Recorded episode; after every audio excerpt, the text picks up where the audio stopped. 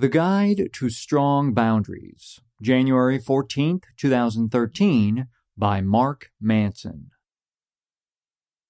This post is long overdue. Since I wrote Models Attract Women Through Honesty and mentioned the importance of maintaining strong personal boundaries, people have been asking me what boundaries actually are, what they look like, how to build them and maintain them. Do they help that much? Are they that important? Do they stop your girlfriend from farting too much in her sleep? Where are my keys? Have you seen my keys? Where are my damn keys? PSA Setting strong personal boundaries are not a cure all for your relationship woes or your lost keys. In fact, they're more of a side effect of having a healthy self esteem and a general low level of neediness with people around you. Boundaries work both ways. They create emotional health and are created by people with emotional health. They are something you can start working on today with the people close to you, and you'll begin to notice a difference in your self esteem, confidence, emotional stability, and so on. And yes, believe it or not, boundaries are also hot. But first, let's do the obligatory bullet point list every blog must do for these types of posts. Let's do the you might have a boundary issue if list so you know where you stand. Do you ever feel like people take advantage of you or use your emotions for their own gain? Do you ever feel like you're constantly having to save people close to you and fix their problems all the time? Do you find yourself sucked into pointless fighting or debating regularly? Do you find yourself far more invested or attracted to a person than you should be for how long you've known them? In your relationships, does it feel like things are always either amazing or horrible with no in between? Or perhaps you even go through the breakup slash reunion pattern every few months? Do you tell people how much you hate drama, but seem to always be stuck in the middle of it? Do you spend a lot of time defending yourself for things you believe aren't your fault? If you answered yes to even a few of the above, then you probably set and maintain poor boundaries in your relationships. If you answered a resounding yes to most or all of the items above, you not only have a major boundary problem in your relationships, but you also probably have some other personal problems going on in your life. What are personal boundaries? I'll start with the practical and work my way to the theoretical. Instead of defining what boundaries actually are, because I don't want you to fall asleep on me just yet, let's talk about what they look like first. Healthy personal boundaries equals taking responsibility for your own actions and emotions, while not taking responsibility for the actions or emotions of others. People with poor boundaries typically come in two flavors. Those who take too much responsibility for the emotions slash actions of others, and those who expect others to take too much responsibility for their own emotions slash actions. Interestingly, these two types of people often end up in relationships together. Some examples of poor boundaries. You can't go out with your friends without me. You know how jealous I get. You have to stay home with me. Or, sorry guys, I can't go out with you tonight. My girlfriend gets really angry when I go out without her. Or, my coworkers are idiots and I'm always late to meetings because I have to tell them how to do their jobs. Or, I'd love to take that job in Milwaukee, but my mother would never forgive me for moving so far away. Or, I can date you, but can you not tell my friend Cindy she gets really jealous when I have a boyfriend and she doesn't. In each scenario, the person is either taking responsibility for actions slash emotions that are not theirs, or they are demanding that someone else take responsibility for their actions slash emotions. For those of you who have read it, you'll notice that taking responsibility for your own actions and not blaming others are two of the pillars in Nathaniel Branden's six pillars of self esteem. People with high self esteem have strong personal boundaries, and practicing strong personal boundaries is one way to build self esteem. Another way to think about it is when you have these murky areas of responsibility for your emotions and actions, areas where it's unclear who's responsible for what, whose fault is what, why you're doing what you're doing, you never develop a solid identity for yourself. For instance, if you're really into judo, but you're always blaming your teacher for your lack of progress, and feel guilty about going to classes because your wife gets lonely when you're not around, then you're not owning that aspect of your identity. Judo is now something you do and not something you are. It becomes inauthentic, another tool in the game of getting social approval, rather than to satisfy your own desire to express yourself. This is neediness and the dependence on external approval will drive your self esteem lower and make your behavior less attractive. Poor boundaries and intimate relationships. I actually believe boundary issues are the most difficult to deal with at the family level.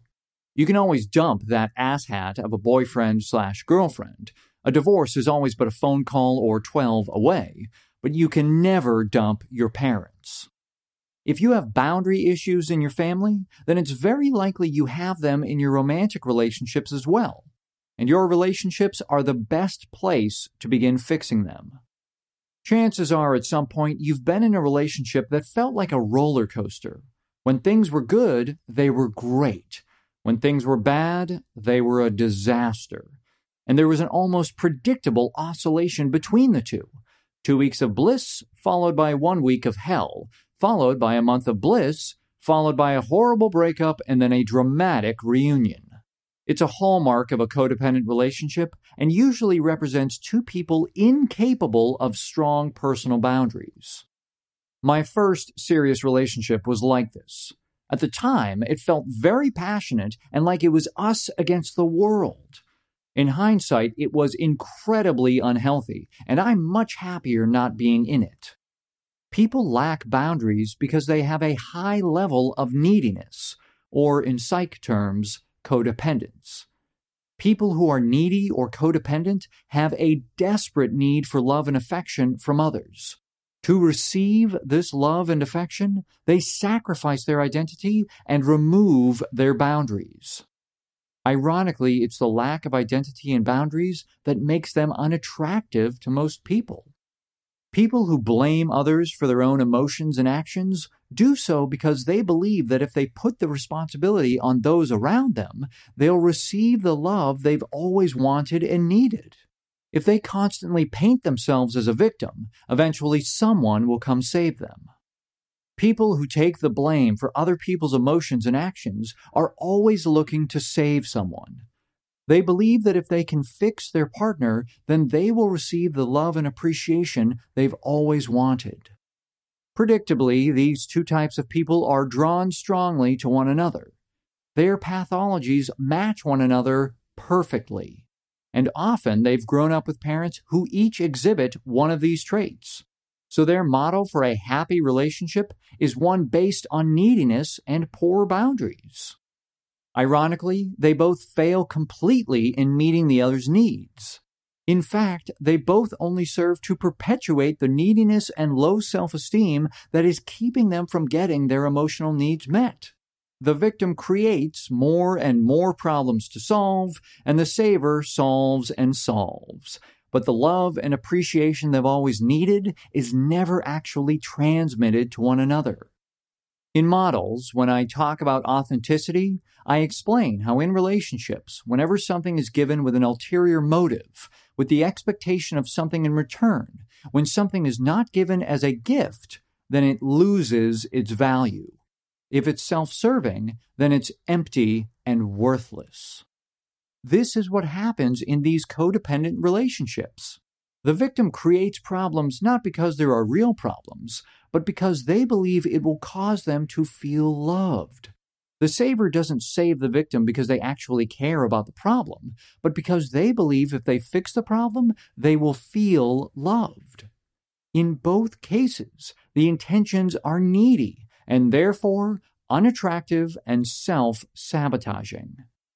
If the saver really wanted to save the victim, the saver would say, Look, you're blaming others for your own problems. Deal with it yourself.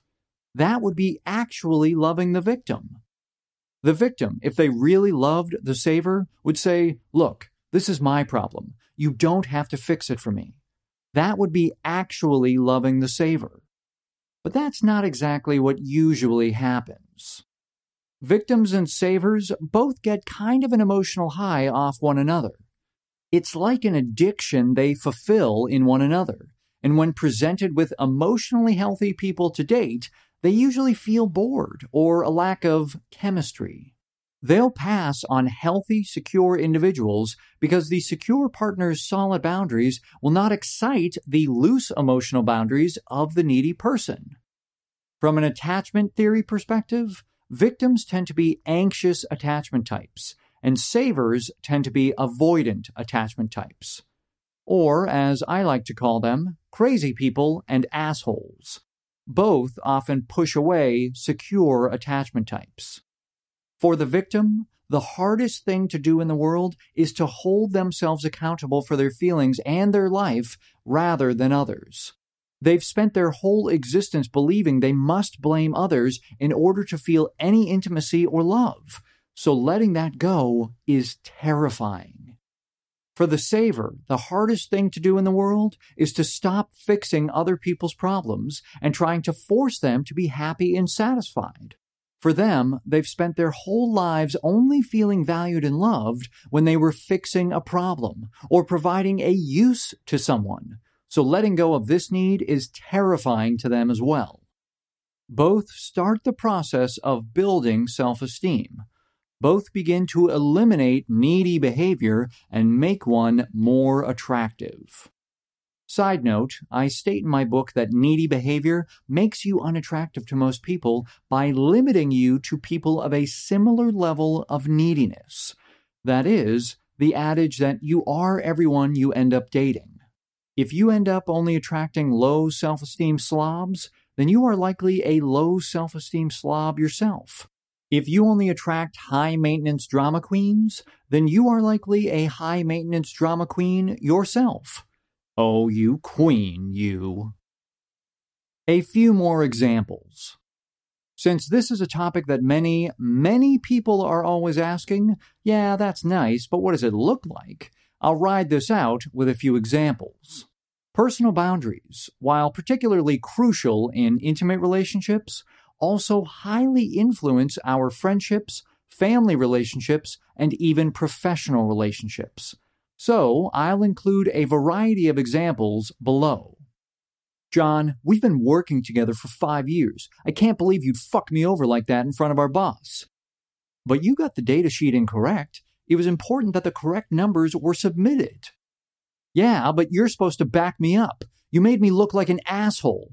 You don't have to disagree with me in front of everybody like that. Look, I like you. You're my friend, but I'm not going to do your job for you. And that's that. End of discussion. I am doing my job. Good. Then it shouldn't matter what I say then. Some friends are maybe a little bit too close. This situation comes up in various forms in everybody's life. Longtime friend screws up, but instead of taking personal responsibility, expects you to shoulder some of the responsibility with them because that's what friends do. Accepting this leads to codependent and unhealthy friendships. Yes, even friendships can be needy and unattractive. Ever meet two friends who are constantly complaining about one another or saying things behind each other's backs, but when they're together, everything seems great? Chances are they have some serious boundary issues like the one above. Friendships like this are never ending drama factories. Steer clear. I get so sad when you and your sister don't come see me. I get very lonely, you know. Why don't you go out more, Mom? Make some friends. Oh, I've tried. Nobody likes an old lady like me. You two are my children. You're supposed to take care of me. We do. No, you don't. I spend so much time alone. You have no idea how hard it can be sometimes. Mom, I love you and will always be here when you need me but you are still responsible for your own loneliness. Jennifer and I are not the only solution to all of your problems. The old family guilt situation. I used to be fond of saying, guilt is a useless emotion. I actually don't believe that anymore. Guilt is important when it's legitimate and self imposed. Where guilt is useless and harmful is when it is used as a tool to manipulate those close to you. Guilt can be incredibly painful when used this way, not only because it demands responsibility from you for emotions which are not yours, but it also implies that you're faulty or a bad person in some way for not doing it. All of my Jewish readers are nodding their heads right now. Nothing sets me off these days like a person trying to guilt trip me. I immediately call them out on it, and if I don't know them well, will sometimes end the relationship right then and there. Last example. This one is a couple in a relationship. Hey, I was thinking about that new job you're looking for. I redid your resume and I've started sending it out to some people in my HR department. Um, thanks, but you didn't have to do that. I wanted to do it. I want you to be successful. I was also thinking again about us moving in together. I went and looked at apartments today. I told you I'm not ready for that yet. I know, but it only makes sense, and we're not getting younger. I think we should just try it. Last month, you replaced half my wardrobe with clothes you want me to wear. Then you wanted me to live with you. Now you want me to work with you too? But I love you. I want to take care of you. I love you too, but you have to let me do things my own way. This is not healthy. You take control of my life decisions without consulting me first.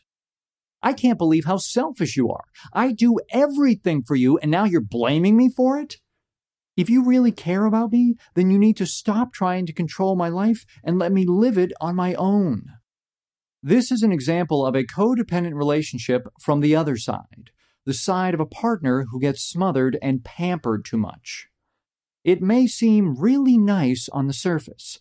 You may even think, damn, I wish my boyfriend slash girlfriend did that for me. But the truth is that it's just as unhealthy, and it will eventually lead to just as many problems.